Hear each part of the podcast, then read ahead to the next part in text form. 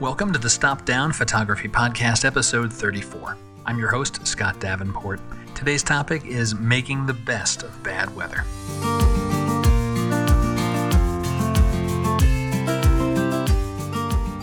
Hi, everyone. Welcome. Thanks for joining me this week. I'm glad to be back for another chat about photography, and I'm glad you're making this podcast part of your photo life. Today, we're going to talk about bad weather and some strategies for making the best of bad weather so we can still get good photos. Bad weather is something every landscape photographer faces, and if you work outdoors with your camera, you know exactly what I mean. What prompts today's topic is a listener question. Back in episode 30, I asked you to tell me the things about photography you find most challenging. And thank you to those that shared your thoughts. I've enjoyed our email exchanges on your photo challenges. Some were about camera work, and some were about post processing, some were about asset management. And incidentally, I'd still like to hear from you. You can send in your thoughts using the contact form on stopdownpodcast.com. Messages come straight to me. No robots, just me. And one of these exchanges was a question from listener Tony, and I thought it would be a good topic for an entire podcast.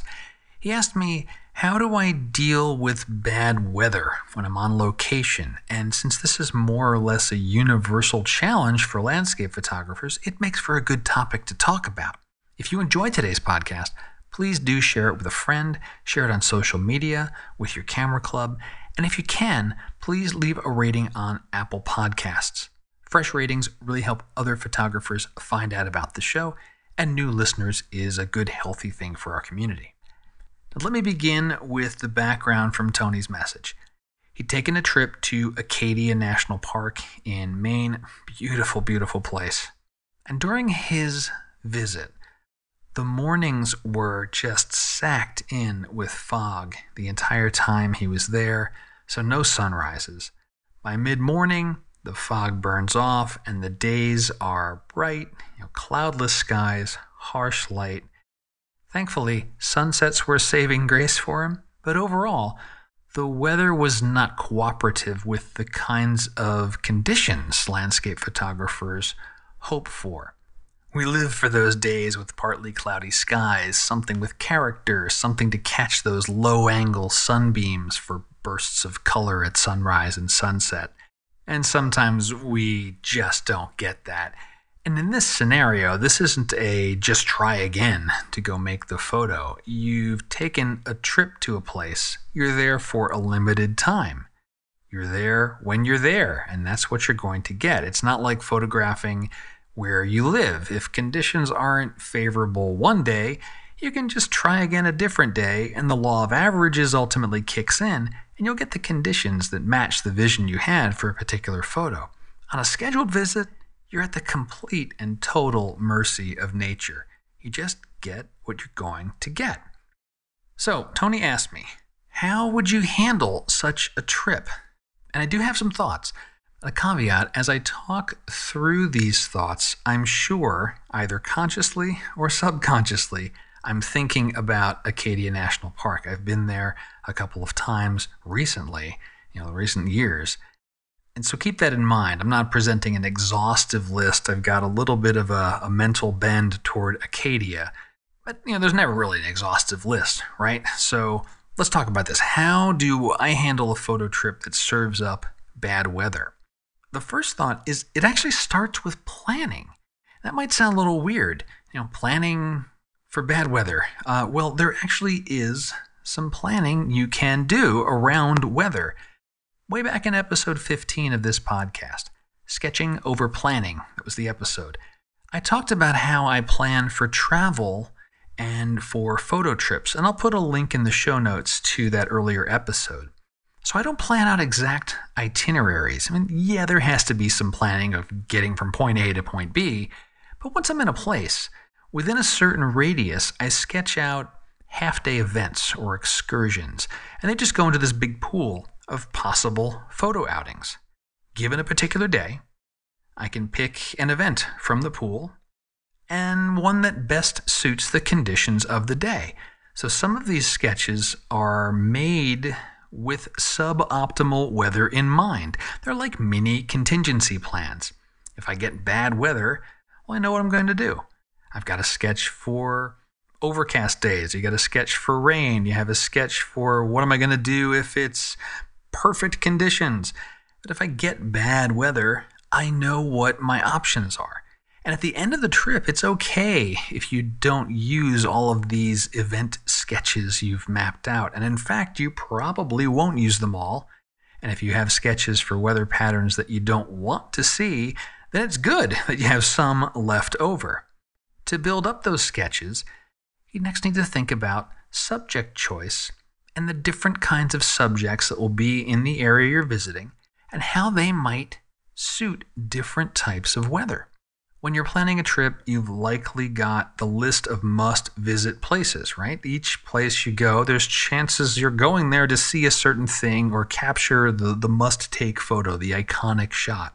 Like in Acadia, I'm thinking of sunrise and Cadillac Mountain or the reflections in Jordan Pond. Those are easier sketches to make. And the assumption is that nature is cooperating the universe will serve up those partly cloudy skies, calm winds, colorful foliage, whatever's necessary to make that great shot. Then you have to go to the next step. All right, what if you get fog? What could look good in fog? Uh, trees offset by fog. Fog obscures the background. It can isolate a subject. It can make a subject feel lonely. You know, a, a stretch of coastline that fades into the difference buildings or alleyways in a town, a handful of boats in the harbor. Fog can bring a level of order to chaotic scenes because it diffuses and hides the background. So, an area that might otherwise be very busy can be made simpler. It can get simplified by fog. Uh, fog can act like flowing water. Can you find a location with a view of moving fog, something at elevation? Like in Acadia again, there are several places with elevated vantage points. Break out a couple of filters, do some longer exposures. And what about the fog like weaving through the treetops, uh, just making you know, this, you know rivers of fog? That could be really cool. Or what if you get rain? You know, what can look good in the rain? Uh, close-ups, you know, raindrops on leaves, gentle drops in a lake or a pond. They could add visual interest, small circles of ripples everywhere, and depending on the forecast, light rain can be sporadic, it can be off and on. And that's a good time to be out because when the sun breaks, even momentarily, the light can just be absolutely glorious. All the dust and particulates in the air have been washed away. You can get some really, really beautiful light in between those bits of rain. Now, what about overcast skies? You got just a bunch of gray. Uh, well, first thing, forget about the sky. Compose for other things. Gray skies make a great natural softbox. Get out into the forest. Use the soft light. There's less glare off the foliage. You can do smaller subject studies. A, um, a more colorful subject, the subject in and of itself being the color for the scene, even accentuate that in post. Uh, reflections in the water could be good without the sky included. So just you know the mirror image of say a tree line or a, an interesting building above uh, still water. You can embrace the gray, the overcast, and just capture the gloomy mood. You know something a moody seascape, a moody harbor.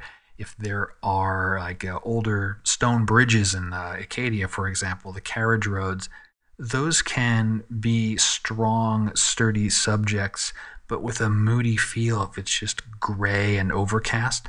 Another cool idea for overcast is thinking in black and white.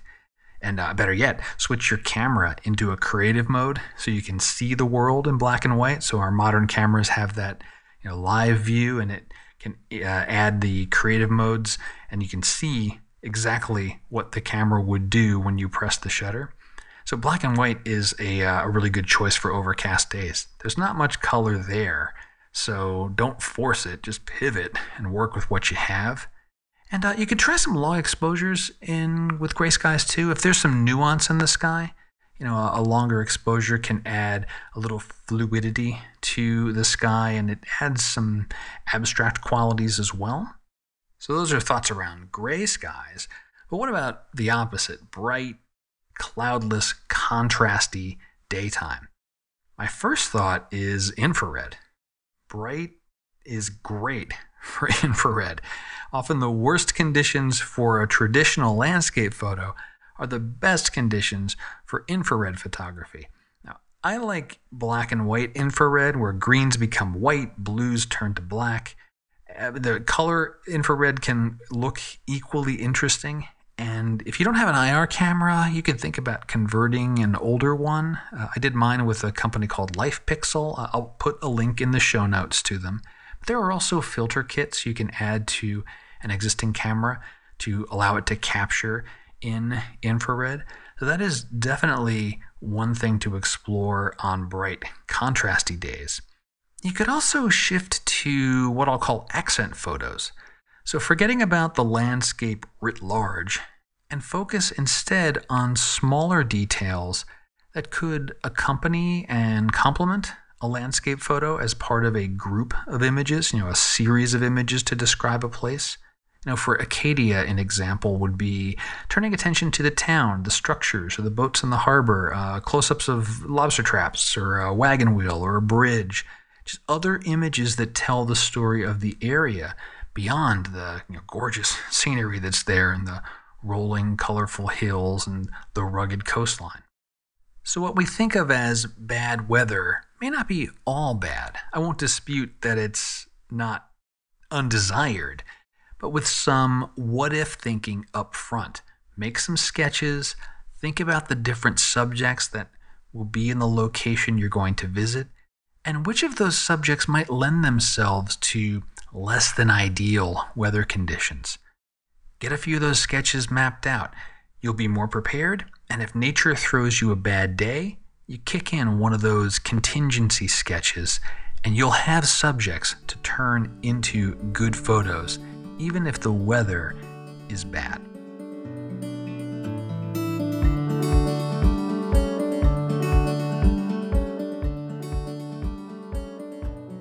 As I thought more about this topic, this idea of bad weather, quote unquote bad weather, I think there are two types of bad. One is the uninspiring or undesired weather, and that's what we've just talked about and how to deal with that type of weather. We have these uninspiring conditions, an overcast day, rain, or a boring sky, and that might not be the first choice for landscape photography. It's simply weather that didn't match our hopes or our expectations. We want one set of conditions, nature serves up another, but there are some things that we can do. We can plan for alternatives. The other type of bad is actually bad, you know, conditions that are just dangerous to be out photographing in. And I think I'd be remiss if I didn't touch on this subject. There is just certain weather I don't think we want to be out with, like a lightning storm. I'm staying inside. I'm not going to go run around waving my six foot lightning rod of a tripod above my head out in a lightning storm, you know, or a hurricane, a tornado, a blizzard. You know, no thanks. I'll find an indoor photo activity to do. Process some images, rate, cull, tag, preferably in front of a cozy fire. there's there's things I can do photographically that I don't need to put myself in severe weather conditions. Uh, there could also just be conditions that I'll describe as maybe insufferable. You know, a downpour of rain. You know, it's not going to harm you per se, but keeping your equipment safe and the front element dry, maybe that's more trouble than it's worth. Extreme heat or cold, that could damage your gear. It could also damage you. So, knowing your limits, I think, is important too. So, bad weather that's just not matching our expectations is manageable, but really bad weather I'm more inclined to go find a different indoor photo activity to occupy those times, and hopefully, my entire trip isn't full of severely bad weather.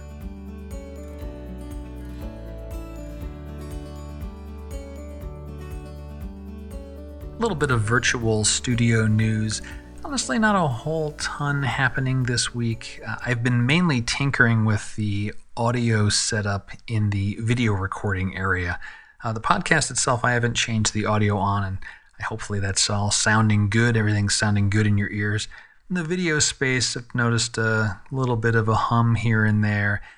I think I've narrowed it down to what it might be and I've taken a couple of steps and tweaks. It's like anything, it's, it's a lot like photography. It's these slow little changes that over time you build up the recipe that makes things work. And then when your environment changes, well, a little more tweaking is needed. I do want to take a moment and thank all the supporters on Patreon. Thank you every week, and I'm thanking you again this week. I cannot tell you how much I appreciate your support. It's what makes this podcast possible. It's what makes a lot of the free content that I offer through YouTube and through my blog possible. It is really the kind of the backbone, the fuel for many of the things that I do photographically. And so thank you very, very much. If you're interested in joining our Patreon community, check the show notes. There's a link there. You can learn more. There's also a button on every page of stopdownpodcast.com where you can learn more about it. And that will wrap up this week's episode. If you've got thoughts, questions about photography, like to share something with me, drop me a note. Hit the contact form on stopdownpodcast.com. Messages come straight to me. I'd really like to hear from you, hear what's on your mind. And once again, if you can share this episode with a friend, or if you can leave a rating on Apple Podcasts, that would be absolutely wonderful. Well, until next time, my name is Scott Davenport. Have fun.